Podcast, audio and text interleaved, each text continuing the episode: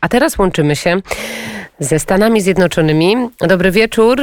Przy telefonie jest już pan Zygmunt Staszewski, działacz opozycji antykomunistycznej, a teraz działacz Partii Republikańskiej w Stanach Zjednoczonych. Dobry wieczór. Dzień dobry. Dzień dobry, witam wszystkich, witam słuchaczy. Emily Murphy, szefowa mm, General Services Administration, potwierdziła, że administracja Donalda Trumpa udostępnia już środki federalne na objęcie urzędu przez Joe Bidena. Jest to kwota ponad 7 milionów dolarów z federalnych funduszy. No i wygląda na to, że Donald Trump podziękował już pani Emily Murphy z GSA za to oddanie i no powoli, powoli ta władza zostaje przekazywana w ręce Joe Bidena. Jak pan przyjął tę informację? Czy to jest już etap kończący batalię? Więc po pierwsze to prezydent Trump nakazał y, swojej administracji, żeby udostępniła te pieniądze Joe Bidenowi, ale jednocześnie wydał oświadczenie, że to wcale nie znaczy, że się poddaje, to wcale nie znaczy, że uznaje y, przegraną. Y, walka dalej trwa, procesy są złożone w y, sześciu stanach, trwa ponowne liczenie głosów. A poza tym, no tutaj trzeba powiedzieć, że Joe Biden nie jest żadnym prezydentem elektorem, e, elektem, przepraszam, ponieważ e, wszystkie Stany nie zatwierdziły e, swoich wyborów i elektorzy nie głosowali. Elektorzy dopiero spotykają się 14 grudnia i wtedy będzie wiadomo, czy Joe Biden uzyska te 270 głosów elektorskich wymaganych, aby był prezydentem. Także póki co Joe Biden jest osobą prywatną, a co jest ważne tutaj w kontekście takim, że Joe Biden już w tej chwili rozmawia z głowami innych państw, uzurpując sobie rolę e, prezydenta, co jest naruszeniem prawa federalnego. E, ten generał Michael Flynn kiedyś tam 4 lata temu został za to aresztowany nawet e, na polecenie Joe Bidena. W tej chwili Joe Biden robi to samo. Tak mówię, do tej pory on jest osobą prywatną, nie jest żadnym prezydentem elektem i to potwierdzili najlepsi e, prawnicy konstytucyjni w Stanach Zjednoczonych, demokraci nawet. Także no to jest prawda, bardzo przedwczesna y, działalność. Oczywiście no nic nie y, wstrzymuje Joe Bidena, żeby sobie tam, prawda, zbierał swój zespół i nominował i rozdzielał funkcje. Oczywiście też y, tym, którzy się, prawda, zasłużyli w całą tą akcję i w oszustwa wyborcze, między innymi w sztabie Joe Bidena jest admirał Peter Neffinger z Atlantic Council, który jest jednocześnie prezesem firmy Smartmatic. To jest ta słynna firma, która liczyła głosy w trzydziestu kilku stanach i która jest podejrzenie, że fałszowała te głosy i przerzucała głosy z Trumpa na Bidena, a w tej chwili ten admirał Peter Neffinger jest w zespole transferu władzy Joe Bidena. No to mówi prawda oczywiście w sposób jasny, że Joe Biden tutaj spłaca swoje długi polityczne i prawdopodobnie też pod tego generała mianuje na jakąś funkcję w swojej administracji, jeżeli by Ale y, przejął władzę. To przejęcie właśnie mm, powoli, przejmowanie, udostępnianie środków federalnych to jest obligatoryjna procedura, czy to jest dobra wola Donalda Trumpa, bo wiemy, że mm, w prawnicy Donalda Trumpa, w tym właśnie były burmistrz Nowego Jorku Rudy Giuliani, którego też pan zna, wnieśli pozwy w wielu kluczowych stanach i około 30 z nich y, zostało przegranych. Czy ta procedura też właśnie z przekazaniem środków, tak jak wspomniałam, jest obligatoryjna, jest obowiązkowa, bo to jest jednak dostęp już do mm, dokumentów, jest to dostęp do y, informacji. To, to jest bardzo ważny krok. E, to znaczy, na razie to jest tylko przekazanie środków, to nie jest dostęp do jakichś tam tajnych informacji sztabu Bidena, to jest jedynie przekazanie środków. Czy jest to obligatoryjne? To by było obligatoryjne, gdyby prezydent Trump przyznał się do przegranej e, w dniu wyborów czy kilka dni po wyborach. Tak, to było, prawda, w poprzednich wyborach w 2016 roku, czy jeszcze w wcześniejszych. A wtedy, jeżeli by osoba przegrywająca przyznała się do przegranej, to wtedy poniekąd automatycznie osoba wygrywająca staje się prezydentem elektem i ma dostęp do tych środków, ponieważ Trump nie przyznał się do przegranej i trwają y, do tej pory procesy i ponowne przeliczania głosów w sześciu stanach, w Michigan, w Pensylwanii, w Nevadzie, Wisconsin, Georgii i Arizonie, e, to y, po prostu jest to dobra wola Trumpa, żeby tak na odczepne, można powiedzieć, dać im te pieniądze, niech, niech się dzielą władzą, a co będzie 14 e, grudnia to się dopiero okaże. No do 14 grudnia, prawda, to jeszcze jest e, trzy tygodnie czasu, także w ciągu tych trzy tygodni bardzo, bardzo dużo może się jeszcze zmienić.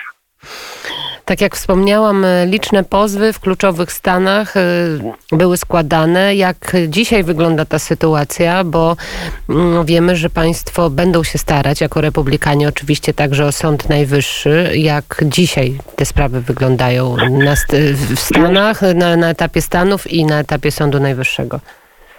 Więc w każdym stanie sytuacja jest troszeczkę inna. Y, są w tej chwili tysiące notaryzowanych zeznań świadków, którzy potwierdzają fałszerstwa wyborcze. Y, tutaj chcę zaznaczyć, że według prawa amerykańskiego podpisanie takiego notaryzowanego zeznania y, jest bardzo ważnym dokumentem. Na podstawie kłamliwego zeznania tego typu można daną osobę aresztować i wsadzić do więzienia. Tutaj podam jeden przykład.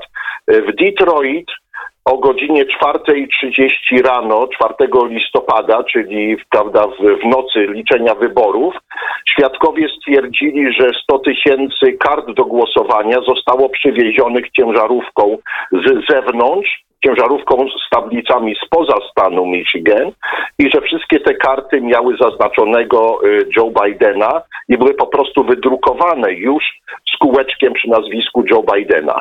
Na to są świadkowie, którzy y, podpisali takie notaryzowane oświadczenia i są w stanie w sądzie oświadczyć, że rzeczywiście coś takiego widzieli. Podobne sytuacje są w innych stanach. E, e, w Wisconsin jest ponowne liczenie głosu. W Georgii trwa proces i jest kolejne liczenie głosów, ponieważ różnica wynosiła poniżej 0,5%. Tutaj chciałbym zaznaczyć, że w Georgii już raz liczono ręcznie głosy i znaleziono kilkanaście tysięcy kart do głosowania, które wcześniej nie były komputerowo policzone. Także kolejny y, dowód fałszerstwa. E, w Pensylwanii sytuacja jest nieco inna, ponieważ Pensylwania y, przyjęła takie prawo, że y, karty do głosowania, które są ostemplowane z datą 3 listopada, mogą być potem jeszcze przez kilka kolejnych dni przyjmowane do liczenia. Y, natomiast to prawo było niekonstytucyjne, to prawo było sprzeczne z amerykańską konstytucją, która jest nadrzędna. E, I tutaj e, sąd w Pensylwanii nie miał pra tego prawa czy czegoś takiego przegłosować. E, natomiast senatorzy w Pensylwanii nie głosowali nad tym. Oni by takie prawo ewentualnie mieli, ale to poszło po innym szczeblu.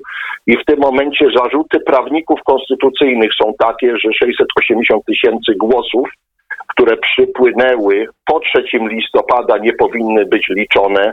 Te głosy zostały odłożone na bok, także tutaj trwa proces konstytucyjny y, na dużą skalę i y, tutaj jest szansa, że jeżeli to dotrze do Sądu Najwyższego, to Sąd Najwyższy, który interpretuje konstytucję, po prostu odrzuci te 680 tysięcy głosów i y, przyzna Pensylwanię Trumpowi.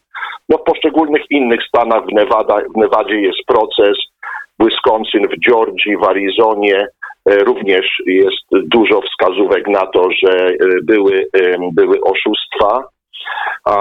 W Michigan też ciekawa historia, pracownica punktu wyborczego oświadczyła pod przysięgą, że została zmuszona do fałszowania tysięcy kart do głosowania.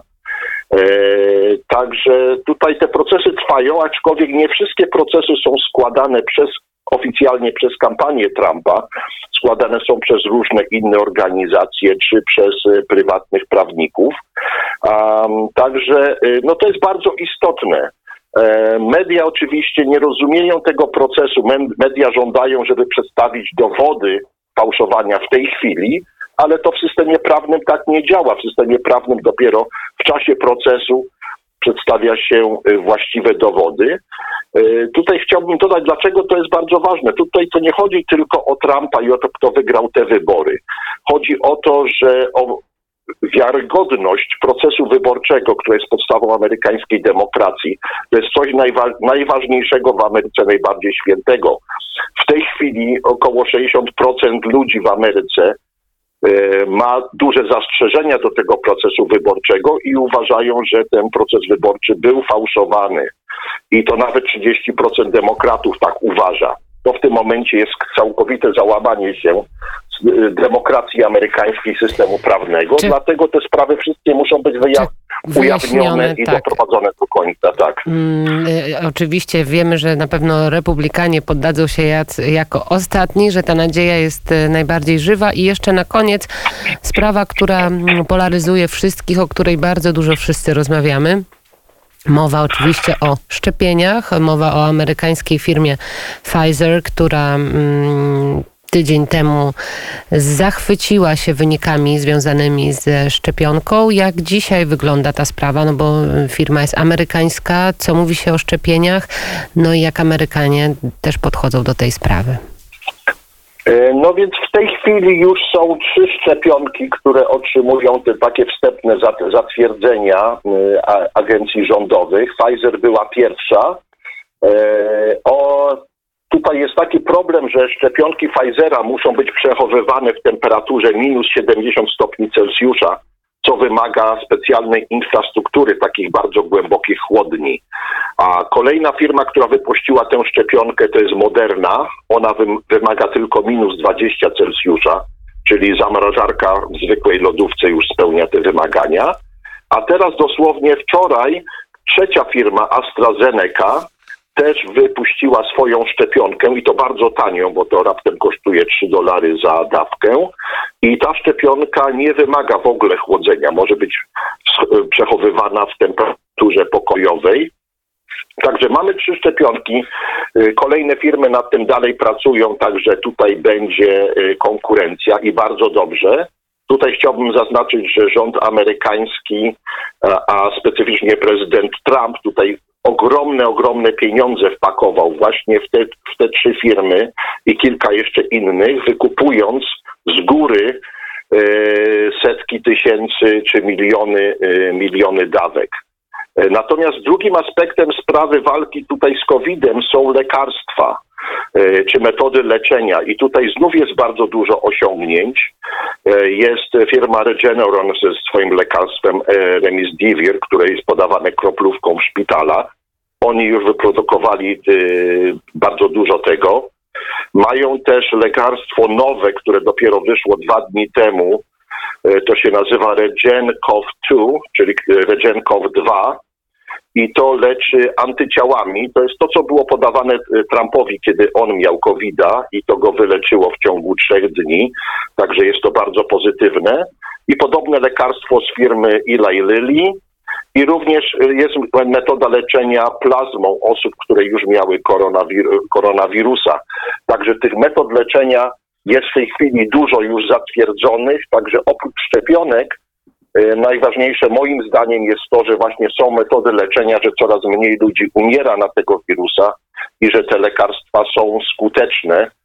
E, W tym momencie jest tylko kwestia tego, czy e, jak te szczepionki będą dostępne, to czy ludzie dobrowolnie się zaszczepią. Większość Amerykanów jednak mówi, że się dobrowolnie nie zaszczepi.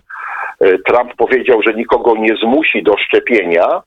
E, Natomiast jeżeli e, Biden przejmie władzę, to jest prawdopodobne, że może wprowadzić obowiązkowe szczepienia i będzie wtedy w tak. rewolucja. Czy zapowiadał coś w tej sprawie? Czy były jakieś głosy z administracji Joe Bidena, czy jego otoczenia? E, Oficjalnie nie było głosów, natomiast Joe Biden mówił o wielu innych metodach walki z wirusem, które chce wprowadzić jako obowiązkowe. Chce mianowicie wydać ogólnoamerykański dekret wymagający noszenia masek, co jest niekonstytucyjne, i chce zamknąć gospodarkę na przynajmniej trzy tygodnie całą, co też jest niekonstytucyjne, bo prezydent nie ma takiej władzy w poszczególnych stanach. Także y, ponieważ wiadomo, że kampania Bidena brała bardzo, bardzo duże pieniądze z firm farmaceutycznych, także tutaj jest przypuszczenie, że rzeczywiście będzie zmuszanie y, ludzi do szczepionek. To nie tylko dla zysku, ale głównie po to, żeby zmusić ludzi, żeby podporządkować ludzi, żeby spacyfikować ludzi, ograniczyć im jakieś tam elementy wolności, mimo że no, konstytucja amerykańska absolutnie zabrania zmuszania ludzi do brania jakichś tam obowiązkowych szczepionek. Być może to będzie innymi metodami wdrażane.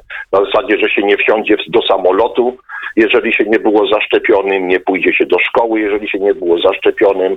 Już nie mówiąc o pracownikach szpitali, którzy do tej pory już obowiązkowo muszą brać szczepionki na grypę, bo inaczej nie mogą pracować w szpitalach. Także tych metod jest dużo różnych i niestety boję się, że tutaj będzie rzeczywiście przymus i obowiązek noszenia certyfikatu, że się było zaszczepionym, czyli to przypomina mi trochę no, czasy hitlerowskie, prawda, i żądanie SS-mana papierem byle. Także to jest dla mnie przerażające, no ale ale jest nadzieja, ponieważ jest z drugiej strony jest dużo lekarstw, które na to działają i być może zdrowy rozsądek przeważy i ludzie Oby stwierdzą, że tak no, ktoś zachoruje, będzie wyleczony, prawda. No wiadomo już do Oby tej pory, tak że ten było. wirus jest dużo mniej śmiertelny niż na początku, w marcu, kwietniu. Dużo mniej osób umiera. W sumie umieralność na tego wirusa to jest poni- poniżej jednej, jednej dziesiątej procenta. Tutaj stawiamy także- kropkę. E, Tutaj stawiamy kropkę, oby zwyciężył ten zdrowy rozsądek, o którym pan oczywiście mówi. Zygmunt Staszewski, prosto z pogrążonej we śnie Florydy, działacz opozycji antykomunistycznej w Polsce z Dolnego Śląska, a teraz delegat republikanów w stanie Floryda. Życzymy miłej i pięknej nocy.